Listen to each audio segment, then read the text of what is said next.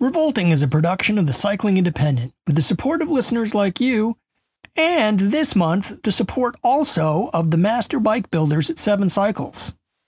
TCI is a community supported, community focused site dedicated to the whole of cycling.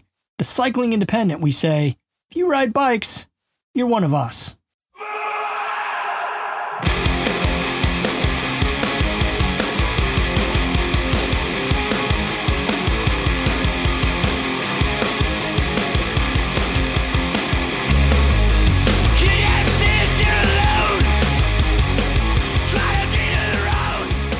This is Revolting with Steve and Robot on the Cycling Independent, episode 87 A Love Note to Cycling.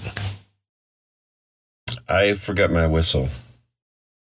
I forgot yeah, my the whistle. whole episode is going to be about bikes, so woo! Here we go. I was gonna get my the slide whistle from my son, but he took it to college orientation with him. Of course he did, Yeah. as one does when one has a slide whistle. So, hey, uh, content warning: we do swearing and talk about drugs and poop and stuff. Don't listen if you don't like that. And uh, and uh, and if you do, stick around because there's going to be a Stick- lot of it. It's gonna be a lot. Um, today, man, this week is we were just talking before we hit the record button that today has been a little bit of a gong show for both of us, and we have been scrambling to meet one another. This is basically like we're basically recording the morning that we're publishing the the episodes. We used to have there was a time where we had 15 episodes stockpiled, and now we're just like we're about to get caught by the cheetah. We're being pursued Yeah. by the shadow. We burned through our backstock of episodes like we were sitting around a campfire and they were firecrackers and we just tossed them in all at once. and they were disposable. Uh, but we were also like, we, you know, we wouldn't, we would just keep recording and then we weren't publishing anything for a long time. So um, now we're publishing weekly. We have a regular recording and publishing schedule, uh, which I found is um, a little bit, there's, there's pressure involved in that. Not a lot of pressure, uh, but a little bit. And I don't like pressure, especially when it's okay when there's absolutely nothing going on uh, in my life. Um, but you know, you add like a couple of responsibilities in there, and then you have a couple of responsibilities. We're both ramping up to, you know, with various projects that we've got our fingers in or toes in. Maybe toes and fingers in both yeah, yeah, yeah. and uh, so it's it's presenting uh, it's it's presenting a little bit of a challenge logistically. Yeah, when you have two people who are really geared to doing one thing per day, and then you give them both four, Mm. uh, and then ask them to coordinate with each other. look out Yeah. when you. Uh, so we planned on meeting later this morning, but I um I slept like shit last night. Oh man. Like I sleep like shit like most of the time, and last night was real real bad. I've got like pretty severe nerve issues in both of my hands. And uh, sometimes it goes away, and sometimes, like, no matter how much stretching I do, um, if I am burdened with, uh, I, I don't know if it's like tight muscles or something, but like my hands fall asleep so that it feels like they both, it's not just asleep, it's not just the tingles, it's like my hands are on fire and it is excruciating. So I turn over and I stand up and I get the, you know, I like wave my arms around, kind of dangle them beside me, and I get the, I get the circulation going again, and like everything loosens up in my sh- shoulder girdle and chest and and hands and arms, and then it feels okay, and then I lay down, and then I wake up 15 minutes later, and I do this all fucking night. And uh, last night was especially, I don't know why. Um, last night was especially bad. I went in for an IV, like a hydration IV yesterday. This place opened in town about a year ago. And they do these like super intensive infusions of like a thousand milliliters of everything. And I got the works. It was insanely expensive for 90 minutes of, you know, an IV plugged into your arm. And then there was a painkiller additive that was some sort of like uh, anti-inflammatory. So I was looking forward to feeling like a million bucks last night, but I didn't. Oh, Um, I did feel two hundred and seventy-five dollars poorer, so that was Uh-huh. something. Uh, no, Yeah. it was. I mean, it was good. I felt really good all day yesterday. I just felt like total garbage last night. So I woke up late and then uh, was actually putting patches on my battle vest when you texted me. oh.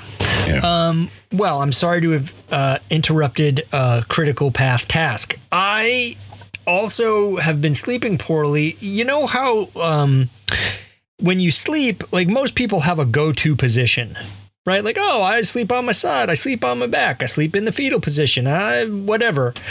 Um, my the default position for me now is on my back, but with my hands somehow jammed underneath me.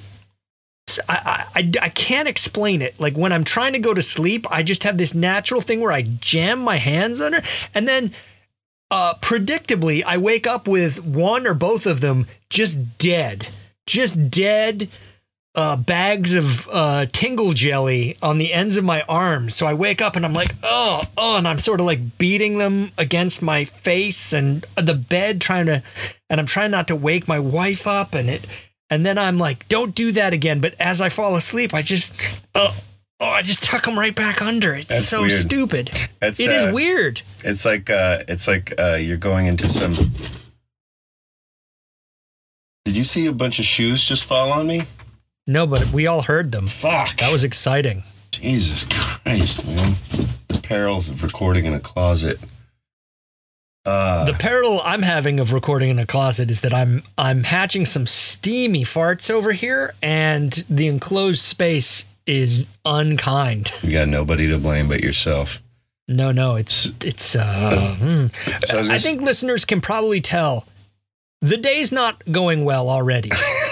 Uh, but okay, so I was gonna say you, uh, you. uh, That's like the go-to position or the preferred sleeping position for people who sleep on, like a ridge or a tree limb or some narrow yeah, surface.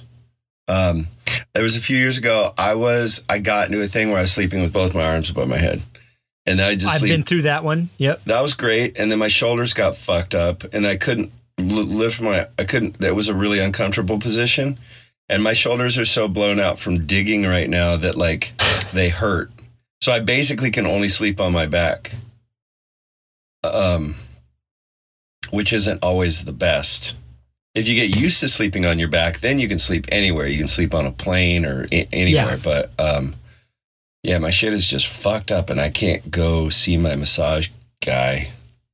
Because you just blew two hundred and seventy-five dollars on an IV bag full of sunshine. No, I'm fine with that. It was great. I felt really good yesterday, and I feel really good today. Aside from the fact that I didn't sleep, I just was hoping that it would like, I don't know, all of those vitamins and nutrients were going to like infuse into my nerves and muscles, and and I was going to feel, I was going to sleep okay. But like physically, it made me feel really good, and I liked the woman who worked there who gave me the information her name was ingrid. She's very smart about all of these things and uh you know has answers for any questions that i had and uh, it's certainly not going to be the last time i go in there. I'll just save some money and go back in because uh, what is it, like 85% of people are chronically dehydrated in this country or maybe everywhere?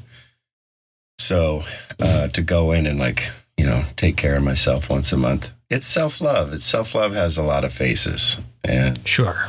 you know taking care of yourself whatever that looks like if you're doing something good for yourself i'm okay with it it's not a waste of money No, I agree with that. I think one of the frustrations of uh, whatever this age we are is that I always feel like sleep is self care. Like, oh, I'm going to go to bed early. Oh, I'm going to let myself sleep in. Doesn't work. yeah It's all broken now. The machine is broken. Yeah and it's getting the planet's getting hotter so finding a comfortable place to sleep is also a little bit more of a challenge I Mm. did. I took a shower. I worked yesterday. It, not super hard, but I've been working for the same folks I have been working for, doing odd jobs and construction and demo and stuff. And yesterday was a pretty light day, but um, had dinner with my folks, came home, took a shower, and uh, if I don't let myself cool down and kind of like uh, my body temperature sort of recalibrate, and I lay down, uh, I, spike, and then I wake up and I'm super duper sweaty, and that happened. And like waking up sweaty, I think is probably one of my least least favorite things to do. And I was pretty cracked from the day, so I fell asleep early, and then it was just like it's just calamity, sleep calamity after that. I take I take a cold shower right before bed. Not cold, but I take a cool shower right before bed this time of year. Mm, that's a good idea. Or you can even finish a hot shower or a hot bath or whatever with a cold to kind of bring your temperature back to normal. I'm gonna yeah, try doing my that. My temperature is pretty high all the time anyway, so I I just is like a and then I get into bed all nice. And I don't I sh- that's my only shower. I don't want people to think I'm just taking um gratuitous showers. I I bu- I work on my stank all day Mhm. and then right before bed I do the cool. I get I you know, it's just the the hard reset. Everybody's really into cold plunges now. Oh man, cold plunge this, cold plunge that. And I used to hear about, I used to read about, uh, actually, Greg Randolph wrote an article about doing a mountain bike ride and then sitting in a cold creek afterwards. And I always thought that was sort of um, counterintuitive, you know, because you're all warmed up and then you get in cold. And I thought maybe it would like make all your muscles seize and it felt good to take a hot bath or get into a hot tub or whatever. It turns out that when you tear muscle fiber, you basically are just one big injury, your big your big wound, and you get Well, that explains why it feels that way. you get into a cold bath, and it is um, it's all you know anti-inflammatory. So uh, the couple of times that I've done cold plunges or a cold bath recently, I felt really really good, and I see why people do it, but it is like almost more than my nervous system can handle to get into cold water. I can get in up to my hips. There's something about like putting my back and my chest in cold water, and especially, um, well, no, pretty much all the time. If it's really hot, I can manage it, but um, uh, on a cooler day, it's the maybe one of it's impossible. I can't do it. I'm not built for it Oh, at I- all. I do it. I like it. I we have a stock tank pool. Like we don't Oh, have a yeah. pool, but we bought a large animal trough, Mhm. which is like three feet deep and eight feet around. Uh, and I, I, uh, whatever. I, uh, you know, you you I drilled holes in it, so it has a po- a pool filter that Yeah. runs and keeps it like kind of circulating and clean. Uh, and after a ride, that's what I do. That's how I get away with showering just at the end of the day is if I do a ride or a run or some stupid thing, I can go and jump in the pool, uh, which is often pretty cool. It, it's been real hot here lately, so it has not been as cool, but it is. Uh, I will keep that thing open uh, into October because I like the shock. I like that. If it's I something, like that. if it's something that I could like real quickly put my whole body into and not worry about shooting water all over the bathroom floor or whatever, maybe it would be a little bit easier. Maybe I'm doing it Yeah. too slowly because it's you know the confined space of a bathtub. It's just really not. uh It's not my favorite. It feels good to do it, but the whole process is kind of a bummer. It is rough. When I do it, I uh, my wife tends to go in slowly, and I'm like, that is wrong. You have to like, I, you ca- it's three deep, so you can't dive into it. But I will like, Uh-huh. I have a like step in, step in, and I'm underwater like immediately. So it's almost like jumping off a rock. Yeah, Um, so it, it works for me. I like it. I'm gonna add it to my uh routine eventually. I don't know. Maybe today. Maybe today. Maybe that's what I need to like put my put my body back together. It's just a cold bath. You're tired Reset. and broken off, but your voice is so sexy today. Listen to you. It's my tired and broken off voice. Yeah, it's honey sweet. Uh, I've been told I have a face for radio. I have also been told that. What uh do you want to do music pick? Yeah, let's do it. Didn't you see these guys last night? I saw this band last night. Yes. Yeah, you sent me a video and I told you to Maybe I called you a millennial. I told you to put your goddamn phone down. Don't you said put your bands. phone down, boomer, is what you said. Oh, right, the other end of the spectrum.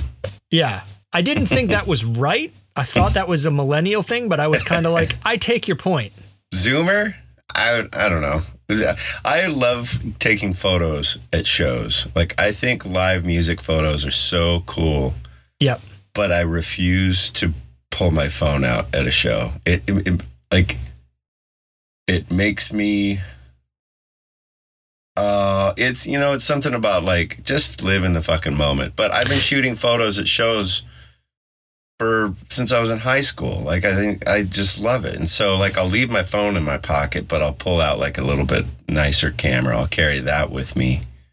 And that somehow like I can justify documenting and not living in the moment, but phones I think your position is incoherent, but I still appreciate it. it doesn't make any sense. No- Nothing I say makes any sense. Yeah, that's all right.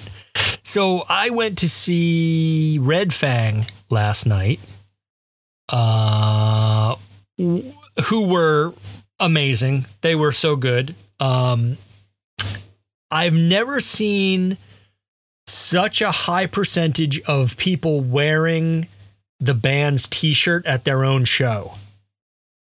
To Mm. me, I- there's I, i this is a stupid thing. It, it- this has no basis in reality or truth. But to me, you never wear the band's show at their own show. the band shirt at their own show. That's what you just said. You said you band show Yes. at their own show. Oh, you never wear the band's shirt at their show. Yeah. Like I have a Red Fang shirt, but I didn't wear it to their show. No, you don't. You don't. And if you're there and you buy a shirt, you tuck it into the waistband of your pants. Exactly. You carry it that way. Um, what do you think about listening to the band before you see the band? Like, you know, like you're hanging out at the, your buddy's warehouse or something, and you're listening to. You're gonna go see the show. Do you listen to Red Fang before you go see Red Fang? I no. If it's a band that I know and I love, I'm not going to fuck it up by listening to the recorded version in advance. But if it's a band I don't know or like maybe they have a new album that I don't know but I want to like just get the melodies in my head so that I can pick them out in the whatever, I might. But generally I would say no. It's really funny. Like this is, it's not, um, it's not gatekeeping or whatever, but I feel like there's there's rules. I mean, these are these are my rules. I did Yeah, yeah, get. yeah. I went to see Russian Circles about. Uh, I'm gonna say. Oh boy, 15 years ago, and uh, I had Russian Circles playing, and my friend Brower uh, admonished me, and he said, "Well, you can't. You can, just can't do that." And I realized that was the first time I'd ever done that, and I got called out on it, and I've not done it since. Yeah, I don't know why it's a rule, but it is kind of a rule. Uh I will break the rule if like the band has a new album that I haven't listened to and I know they're going to play some of the songs. Yeah, I I would do that. But I if it's a, but I wouldn't Yeah. do it. And I wouldn't do it around other people. I no, no, no. I would not. That's true. Also, I wouldn't do it uh, around other people, and I wouldn't buy, wear their shirt to their show. There was a lot of Uh. people with Red Fang stuff on last night, and you know what? Uh, the God I don't believe in bless them because uh, you know they're showing their support. They're showing that they've invested monetarily in the band. Like, I don't hate them. I'm just sort of like. This is where you're supposed to wear your other band T-shirts. What about okay? What about this? I remember uh, I went to see Shellac a really long time ago, and there was a guy running around with a big black shirt on, and I thought that was even that was dumb. nope. No, yeah, right? because you because Right. you're trying to say you're cooler than like you're like oh I'm cool I'm cool like I was in before you were. That's what you're trying to say to me. Stop trying to do that. It wouldn't matter. It wouldn't matter if it was like a, a rifle sport shirt or a volcano sun shirt. If it was, it doesn't matter. You are, you just, you just can't. I mean, people do, and that's fine. But this is one of my like golden rules. I realized, and I've never really talked about this before, but it, it's bugged. It's bugged me for for decades, and not bad. I don't lose sleep over it. I just like I see people at a show wearing the shirt, and I'm like, No. Hmm. this is fucked up because you and I have not discussed this rule before, I don't think. oh, yeah, But I also have it. we haven't. Shit. I'm really beginning to doubt that we're different people. like I'm I'm walking around like a little anxious all the time like maybe I'm not real. It's funny. It's really funny. Uh, Uh, and, you know, that we were kind of thrown into this project together. And, you know, I didn't, I've told this story a number of times, but for people who maybe just kind of started listening or missed those particular episodes, Robot and I used to email each other all the time. Um, and he just stopped one day. This is more than a decade ago. this is w- well over a decade ago. This is probably 13, 14 years ago.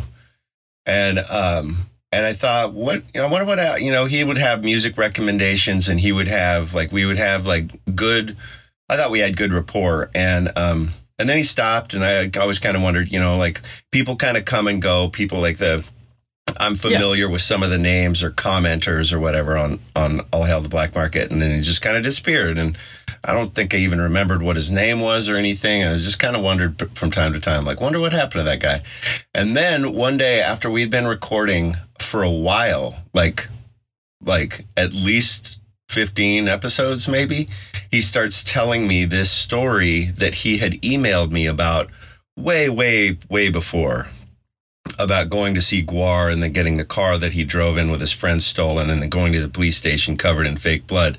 And it was then that I realized this person that I'm doing a podcast with was the same person I used to email.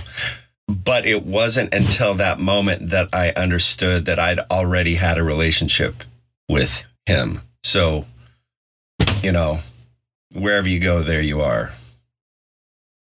It, it starts to get into like Philip K. Dick plots though, where I'm like, okay, I told that I told Stevil that story, but is it Stevil's story? Did I did it happen to him? And I'm just telling it back to him, or is him me? Who? My my memory is pretty screwy. I was talking to somebody the other day like I can't discern my memories from from other memories or maybe television shows and then I was like I think I used to be a private investigator and I lived in Hawaii, I had a sweet mustache and my friend TC and Rick would go on capers with me. Yep. I drove my boss's Ferrari and they were like, "No, man, that wasn't you. That was Magnum." Oh, what? What? Oh. God oh, damn it. This reminds How- me of uh, my wife's grandfather when he was before he died. Uh, he moved out of his house into the old soldiers' home, so it was all old vets from World War II. And they would, th- he loved it there. They would sit around and they would tell their war stories. And uh, I guess her, Brittany's uncle was there one day listening to the stories go back and forth, and he was like, "Oh, none of the stories that he's telling actually happened to him." You know, like he didn't see combat, but like in their stories, they've all seen combat. They've all like they're just telling each other stories. I'm not sure any of them knows whose stories is who now. that's how that's how I feel like you and I might be getting. It, yeah, maybe a little bit.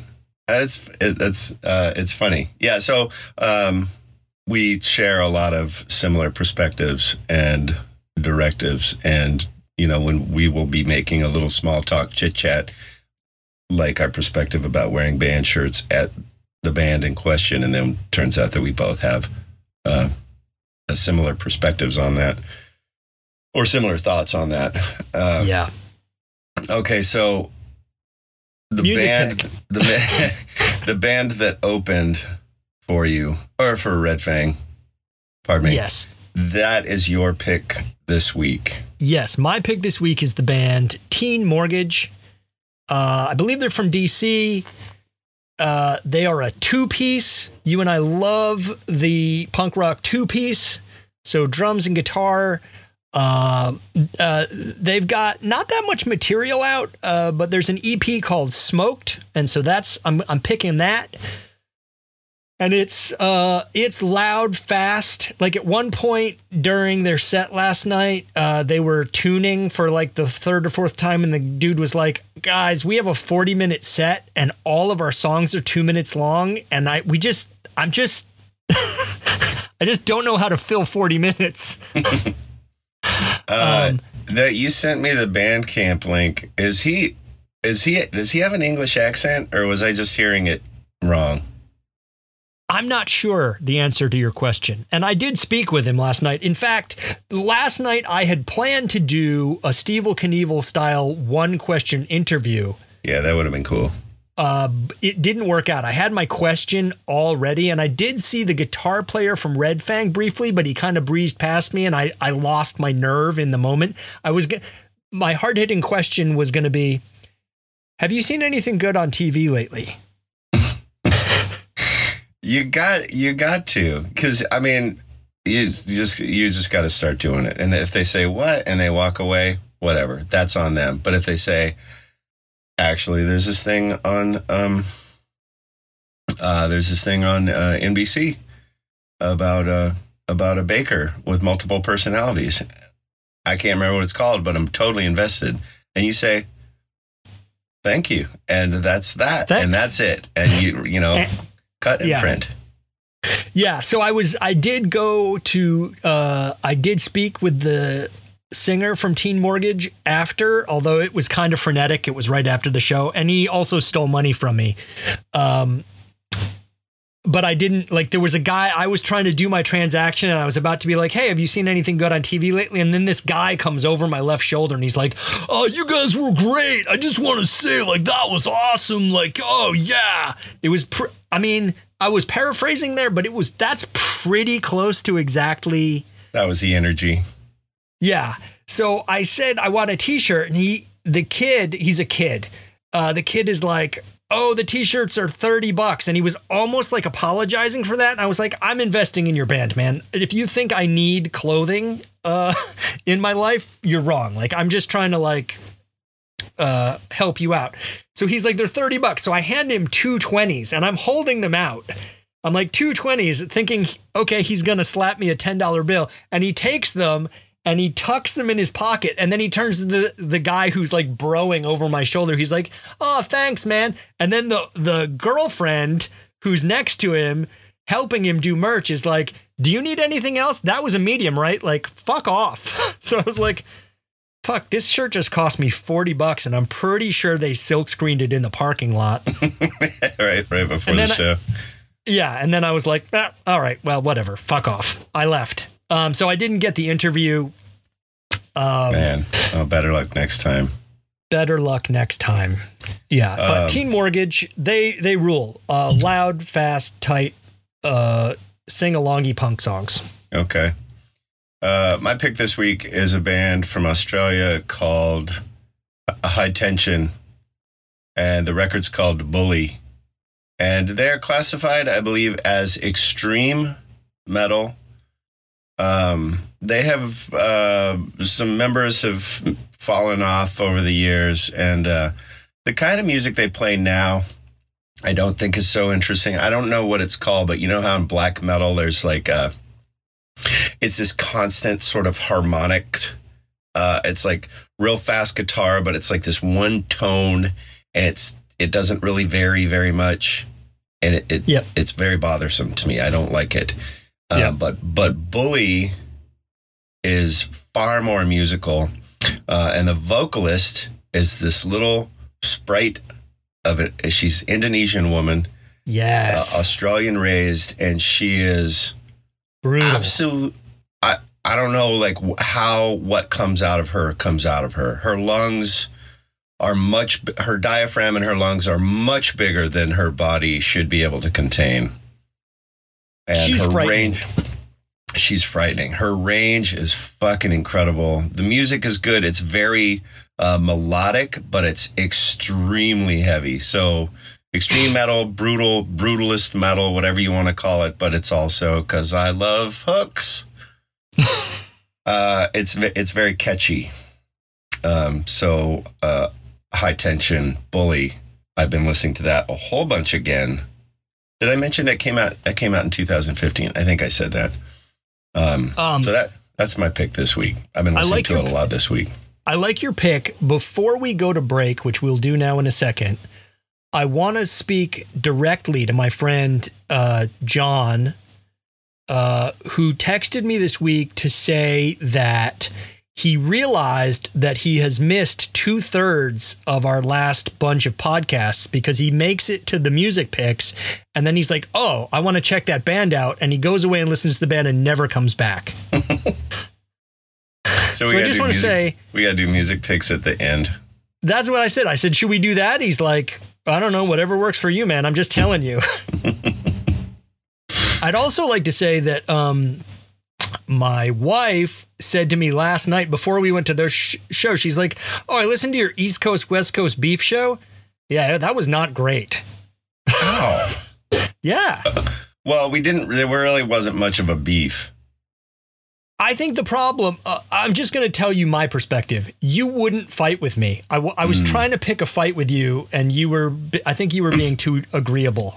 I was. I, I don't care.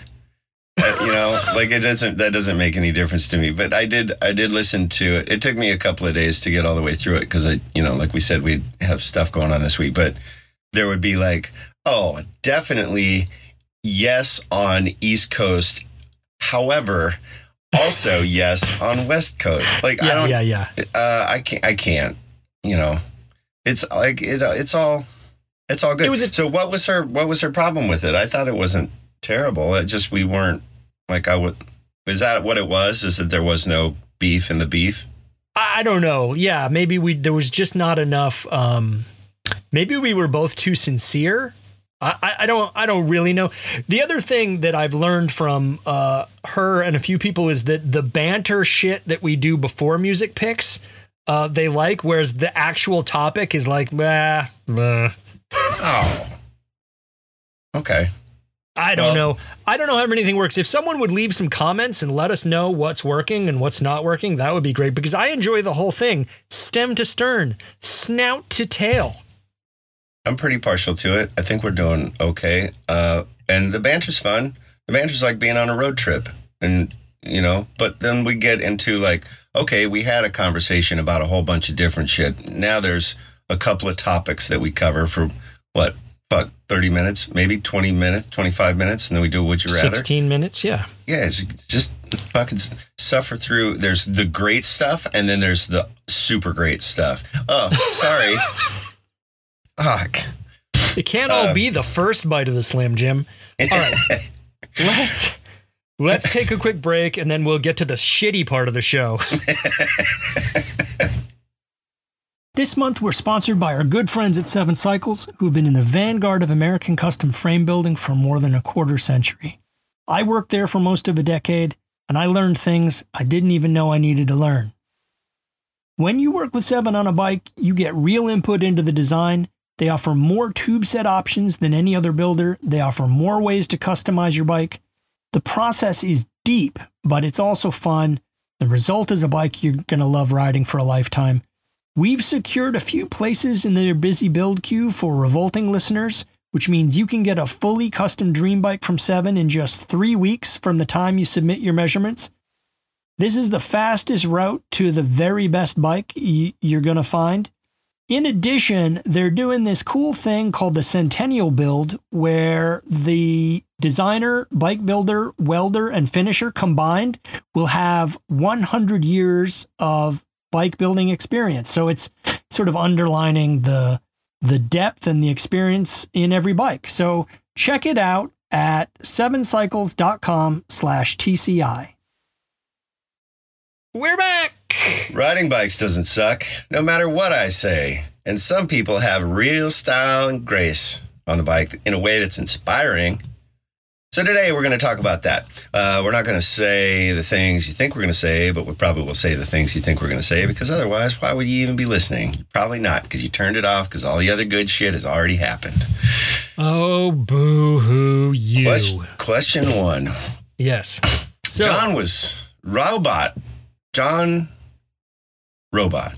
John Bot. John Bot was talking with his friend Fez about mountain biking and the progression of skills that go into riding more and more technical terrain. And then he brought up the son of one of his riding friends. This kid is into free ride, and he posts a lot of videos himself, of himself at bike parks. He just started doing tricks and stuff, and Faz was saying how cool that was, but how far away he feels from being able to do it. Relatable. And Robot said, I don't give a shit about tricks on a mountain bike. Tricks are for kids, which is the kind of shit he says. When what he really meant was, I don't care that someone can do a trick. I've seen tricks. They're just tricks. What lights me up, uh, excuse me, what lights him up, and also me, is uh, someone who can style a trick. Like you can do a backflip, great. Nobody cares. But if you make a backflip look good, well, that's another thing entirely. And that notion of style reminded Robot of what Love Letters to Skateboarding was really about. Tricks are fine, tricks are whatever, until you've got a great trick. Uh, and then you're skating. Did any of that make any sense to you? I broke, I broke out into a sweat reading that. You did great.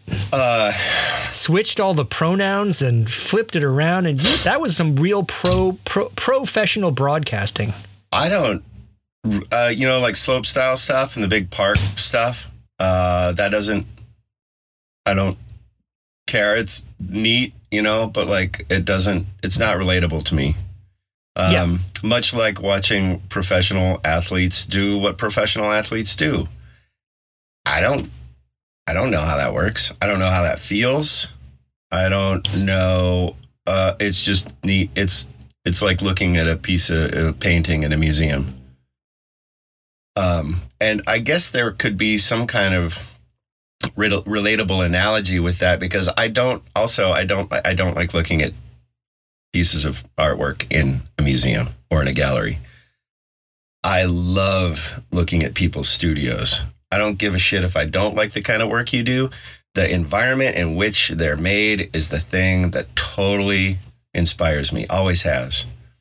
Um, and I guess in a way that can be applied to mountain biking or skateboarding. And then I don't give a shit about skate parks and I don't give a shit about bike parks. But to have some cutty, like brilliant little single track that is maybe part game trail, part purpose built trail, and you're in the woods and it's like you're riding. We've talked about this before. It's like you're right. It feels like you're riding in a place that nobody's ever been ridden before. It's a blank canvas to continue with the art analogy. And excuse me, if you have a skate park, ah, you, you can do a lot of stuff there. But if you find that you find that crusty bank behind the Target store with the Yeah. somebody put a parking block up there or something like that is the thing. And uh, this woman who I've become friends with through the internet, uh, who lives in Long Beach, she was asking me, uh, how did she put this? Um, like what kind of stuff I grew up skating, and it was always just trash. And I'm attracted to trash. I'm attracted to the unassuming Yeah, environments. I guess because I guess that's because it. that's real. That's creative. I'm not saying I've never enjoyed a skate part in that was filmed in a skate park, and I'm not saying I never enjoyed a free ride video that was on like a machine made. I'm not saying I did. I've never enjoyed like if you've got style doing that kind of thing, I can see it and I can appreciate it. But there's a certain amount of like paint by numbers about it where like, oh, did you see the way he went off that bank? He's supposed to go off the bank that way. She's supposed to go off the the hip that way. It's made for that. Mhm. Like Yeah. they didn't create that. They just did the thing that was there to do. Whereas, you know, if you can um if if there's a jersey barrier abandoned in the trail system and someone finds a way to like get up on top of it and ride it and come off the other side, to me that's like that's creation and that's style and that's man, I, I'm so much more into watching people negotiate environments that aren't made to be negotiated with. Agreed. That's the. I think that's the most concise way you can put it. It can be put, hundred percent. The barrier cult, those the kooks that skate in the leather jackets and '80s style boards and uh, pony high tops or whatever, and ski, you know, full ski masks. and the shit that they they're like all about the Jersey barrier, and it's and it comes from like Neil Blender was doing stuff on these little teeny tiny transitions into like two foot vertical walls that just shouldn't have been done. I don't understand. I still look at pictures of him skating shenanigans, nonsense, not skatable stuff at all, and doing it so well. And and and uh, you know, so like like the things that were happening in the '80s, the things that he was doing in the '80s, that like you know played forward so that now the barrier cult to this w- weird worldwide phenomenon.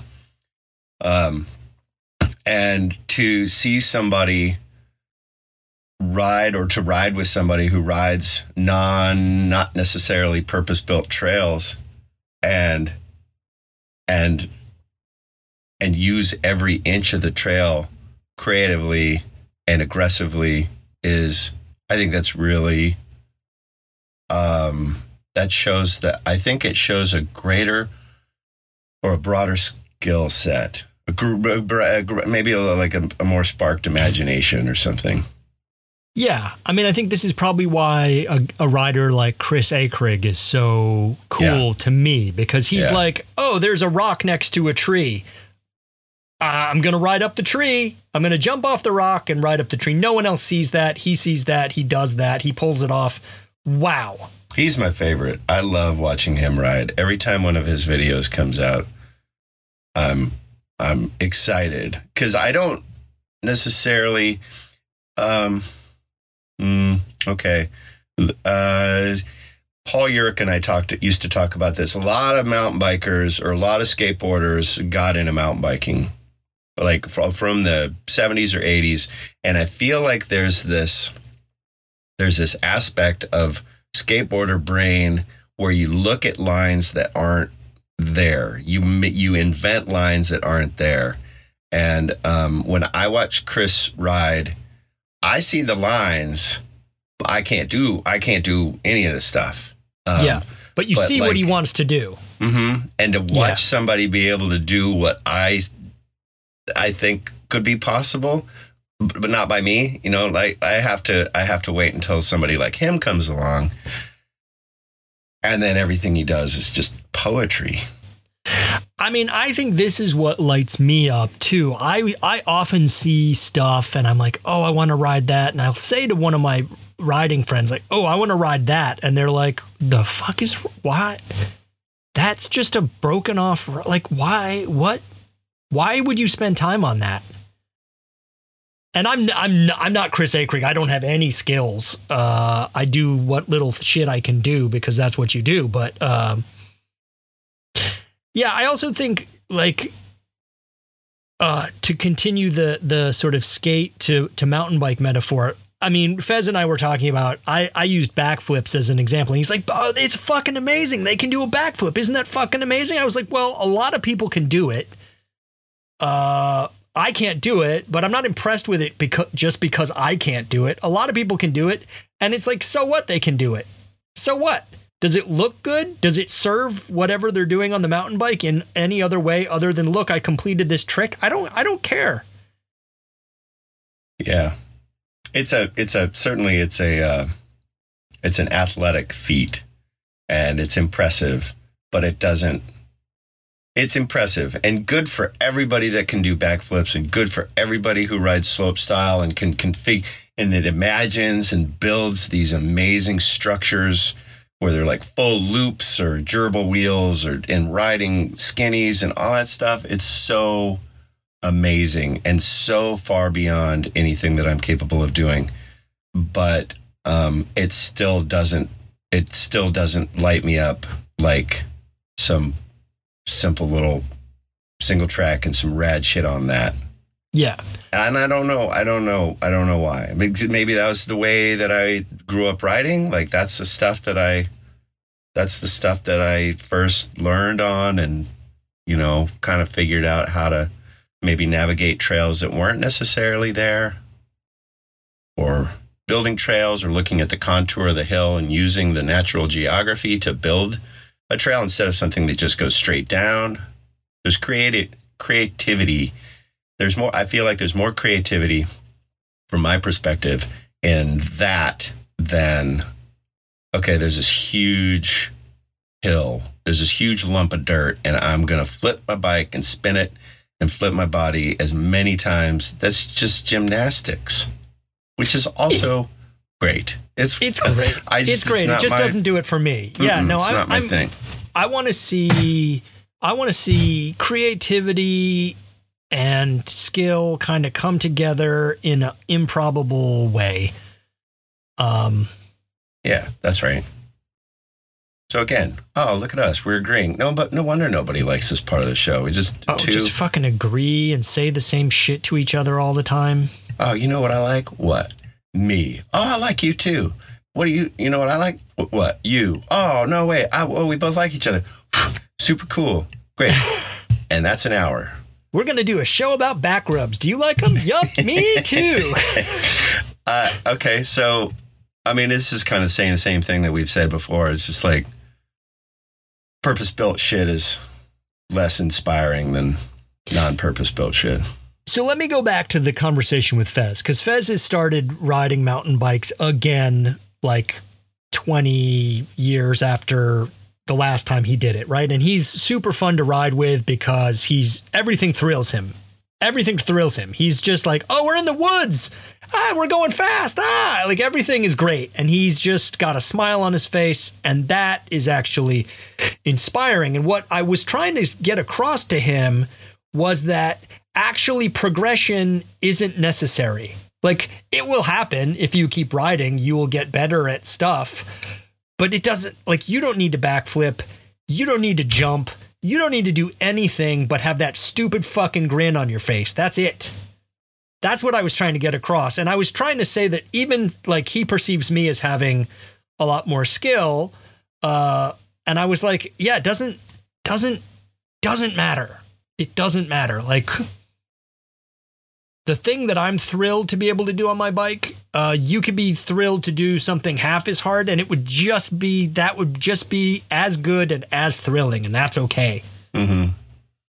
Um, I so this Northwest Tune Up thing, this sort of like big mountain bike festival thing, just happened in Bellingham, and uh, I've been going to shows or trade shows or dealer camps or festivals or what have you. You know, West Coast anyway. Never went to any of the stuff on the East Coast uh, for 30 years, 28 years or something. I've seen this over and over and over and over. And the tents and the and the like the same kind of questions, you know, same vein of Rims of questions. the whatever. hats just getting flatter and flatter and flatter. Go on. Bro, bro culture is exhausting. Uh, I think it seems like a lot of people picked up mountain biking, took up mountain biking during COVID. And so there's no perspective. There's no perspective on uh, trail etiquette. There's no perspective. It's all just you put your, you drive your bike to the trailhead and you walk around after you don't ride your bike to the trail. You don't, that, no, it's a $10,000 bike. That's not, I'm not, Yeah. it's not touching pavement. What are you talking about? It's not going to be on a gravel path. It's a, oh, a pedestrian, a dirt pedestrian walk pathway? Oh, no, no, it's just for trails. It's super myopic. And I think that's the term. And uh, it's just fucking carbon copied. Everybody. Like there was nobody, I didn't feel like there was doing anybody doing anything terribly interesting or operating. There was shuttles, just vans loaded with bikes all day long going up the hill. And uh, where was I going with this? I mean, I've got thoughts about, you know, the automotive industry has always promoted this freedom. Like you buy this car and you can haul ass through city streets or through the Marin headlands. And it doesn't, um, it's not realistic for one thing. Uh, looks like I lost a robot. Oh, I'm here. Oh, okay. Uh, it's not realistic for one thing, but then it that same sort of mentality then got applied to bicycling. And if there was ever any sort of like, you know, mountain bikers talking shit about roadies or roadies or type A or, or roadies talking shit about mountain bikers because they got scars on their legs or whatever, it was really easy and really simple and re- really innocent.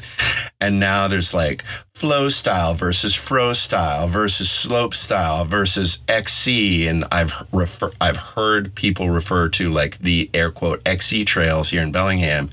They call them the bunny trails and someone who I won't mention said something about, oh, your XC fag trails. Like, come What? on. Come on. And then I see this whole thing about like, gra- you know, a gravel bike is what you ride when you're not man enough to ride a mountain bike. I'm just like, I've fucking, ha- I've fucking had it. I've had it. I'm just, I'm out, man. I don't care about mountain biking anymore. It's not at all what exists currently is not at all what attracted me to it. It seems to be very fractured.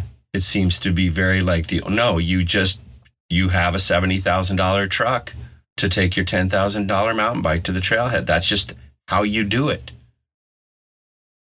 And it's I don't know. I got I was pretty ch- I was pretty chapped after the weekend and interacting with people and a bunch of people came into the bar where I was working and they treated me and another one of my coworkers like garbage.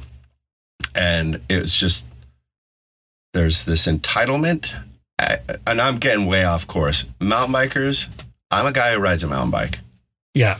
Mountain bikers, if you're going to put, you know, in a box, I'm not not impressed with the current state of things. Mm. Oh man, did I just go on a fucking rant there? Had nothing to do with anything. You did. I was almost waiting for you to yell, get off my lawn, but uh, it was a good rant. I, I'm down with it. If people said the words that you just said out loud, it, that would be a, a face smacker for me. Like, what? I heard it through. Uh, uh, he said it to a, a buddy of mine. This guy said it to a buddy of mine. It's just Jeez. like it's it's ins- it's insane. It's just it's jock. It's like jock culture. You know, like I and I I had no tolerance for that 35 years ago. I have no tolerance for it now. But to to to know that that exists in this, I can't even call it a, a culture. There is no mountain bike culture anymore. You know, um, it, it like it just uh, like that that can't exist in. I don't want that to exist in this in this uh, space that I've held so closely for so long.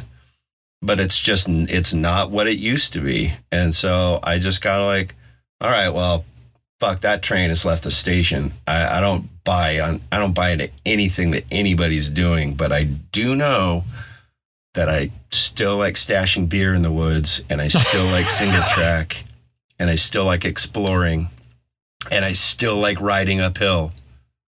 I like being on Yeah. my bike, you know. So I'm just gonna keep doing the things that I've always been doing, and and that whole like that whole thing can they can take take a hike. I'm not. I got no place for it.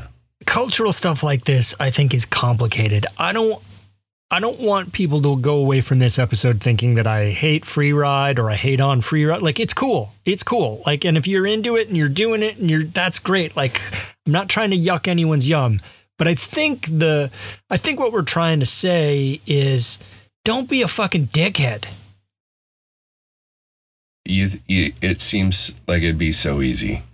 I wonder, I've been wondering lately because I've witnessed a bunch of dickhead behavior. I've been wondering, like, do dickheads know that they're dickheads and they're just, they just are like, yeah, this is how I am? Like, it, it, I don't know. It's, it's I don't, exhausting. I don't, uh, maybe I'm a dickhead and I don't even know it. That's one I should just take, take, take home and think on. Well, it's it's kindergarten lessons. You know, do you want to be treated this way? Do you want to be talked to this way? No. yeah. Do you want people saying disparaging something that that you like that's not hurting anybody? The whole like em- emasculating, like, oh, if you're not man enough to ride a mountain bike, you ride a gravel. Like that was that was dumbfounding to me. Uh, you know, but like somebody, is like pink bike culture? what what is promoted what what's promoted on Pink Bike and in the comment section? I don't know. I know Amanda Batty left Pink Bike. She like put a a her shaped hole in the wall, leaving that place because of the misogyny and because of the bullshit that exists, the toxicity yeah. that existed in that culture. And, you know, I, I don't know. I don't pay any attention to it because it's not my bag. And uh, I think it, it just it promotes something that I don't necessarily believe in. I think a lot of us were raised in this um, homophobic, uh, misogynistic culture. Uh, and so a lot of us have been indoctrinated in it, but like at some point, you're running out of time to learn the lesson and understand that it's it's not cool.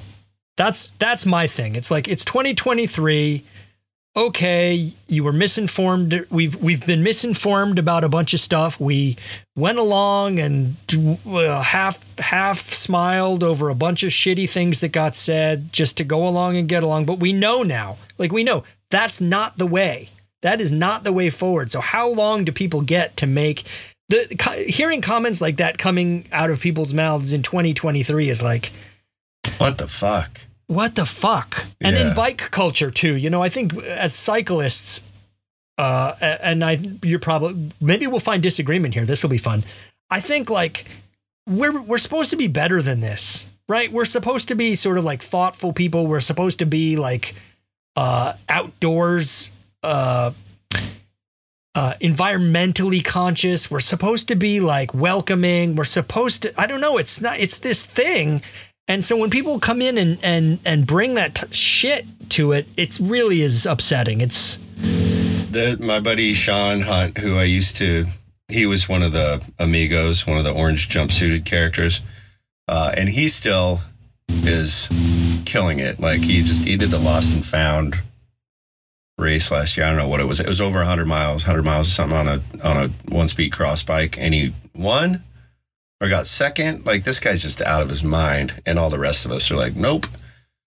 Uh, I'll ride my bike, but like, like tr- you know, working full time and training and doing all the stuff that he does, uh, just I just not built for it.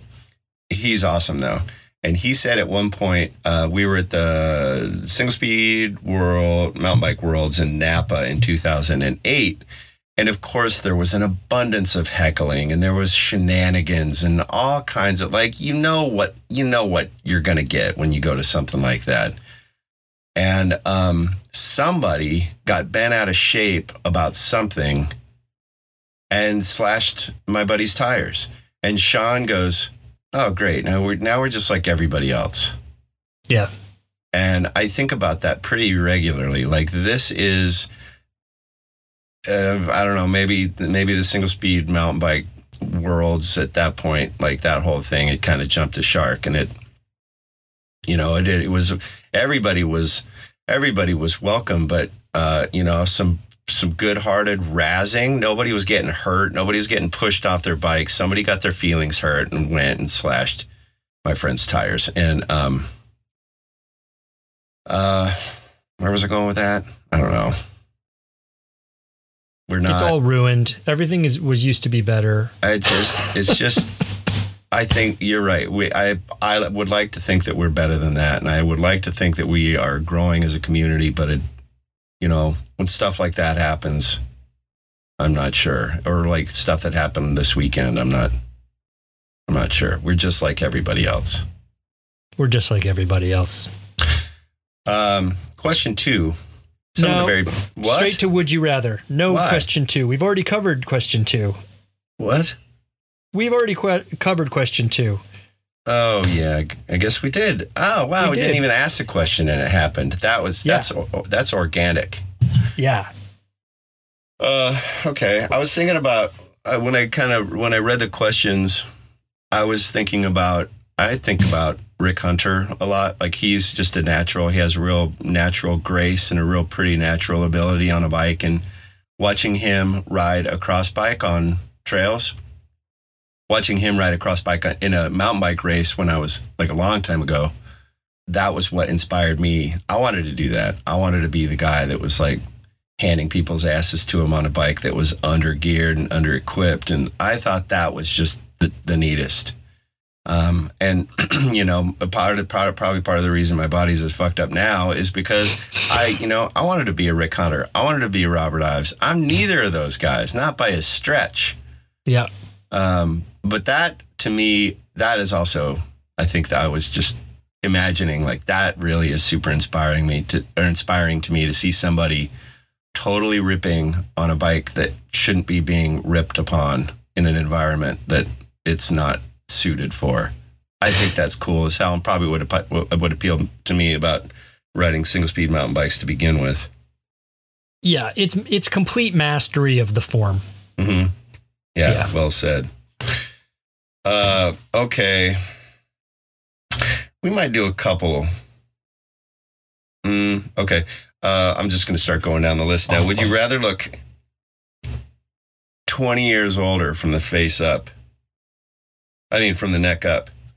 Would you rather look 20 years older from the neck up or be three feet taller and 100 pounds heavier? so you're basically you, you're just Andre the Giant size. or you look like a 70 year old person from the neck up. Um, I mean, uh, look how shit gray my shit is. I I already am creeping on looking old. Mm, uh, gray hair. I've known people with gray hair, like young people. That doesn't. That's got no bearing on one's. It's you've got the youthful, you know, f- facade. Did I ever tell you about this time I I walked in? This is the old neighborhood I lived in. I walked into the there was a deli down the street. And I walked into the deli and there were two nuns sitting over on one side eating a sandwich. And this couple walks in behind me, and one of the nuns says, "Oh, oh, hi, Bernice. You're looking very well." And then she looks at the husband. She's like, "Not you, Jerry. You've got that Foxwoods Pala." Now, Foxwoods is a casino, right? So the nun is basically busting this guy's balls for being at the casino too much and being pale because he, he never goes outside. it was one of the great Boston experiences of my whole life. Not you, Jerry. You've got that Foxwoods Pala. Oh, I like it. Sister Mary, that's harsh. Man, um, to get zinged by a nun. That's yeah. Whoo, that Jerry is still feeling the sting from that. Sister Ballbuster. I love it. I loved it so much. I was like, I was trying to keep my shit together. I think the guys behind the counter in the deli were like, fuck. Ooh, yeah, yeah like yeah, fist yeah, to the mouth, like, oh, you got smoked. Got smoked. I don't think I want to be as big as Andre the Giant. I think I'm going to go with old head. Hmm. Hmm. Okay. Uh, well, uh, I'm ah. gonna go with giant giantism. Yeah, you know that that is pretty attra- actually. If you can just get over the whole like ducking good to go through doors and not being able to find a bed you can sleep in. I'd be nine. Be- I'd be nine feet tall and three hundred pounds. I would be. I would be. I would be awesome. I would be one of the wonders of the world. Yeah, all things being, you know, like everything is bigger. Your hands are bigger. You can tiny cans of beer. You could drink a yeah. billion beers. Yeah. You you know, finding shoes and pants and stuff like that probably would be a little bit of an ordeal. But you'd just get it all tailored. You'd have extra income just on account of being so big. Yeah, maybe so. And then you could, you know, flying. I mean, living my existence but being that huge would be a bummer, but I feel like you could you could turn being that big into a a job somehow. Oh, for sure. So so let's game out the other side briefly. Now I look 20 years older. Mm-hmm. So I look 20 years older now. Uh, but what happens 20 years from now? Do I eventually am I just the crypt keeper yeah. eventually? Like uh-huh, I'm still alive, sure. but I look partially mummified and rotten. Yeah, when you're 70, you're going to have a 90 year old face. And if I make 90, then I make, look 110. Make, oh, you're you're just going to be a, skeleton. A skeleton. from the neck up. There's a part of me that still would like to have a professional wrestling career, so I'm going to go with the giantism.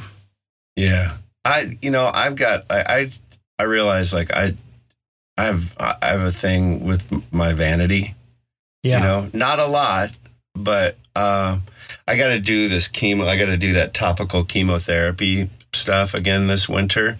I don't want to do it during the summer because I wear short sleeves and I just get all scabby and it's fucking gross. But my dermatologist was encouraging me to do it on my face as well. And I've seen pictures of people who do this stuff and 30 days of doing this topical chemotherapy. You look like absolute shit.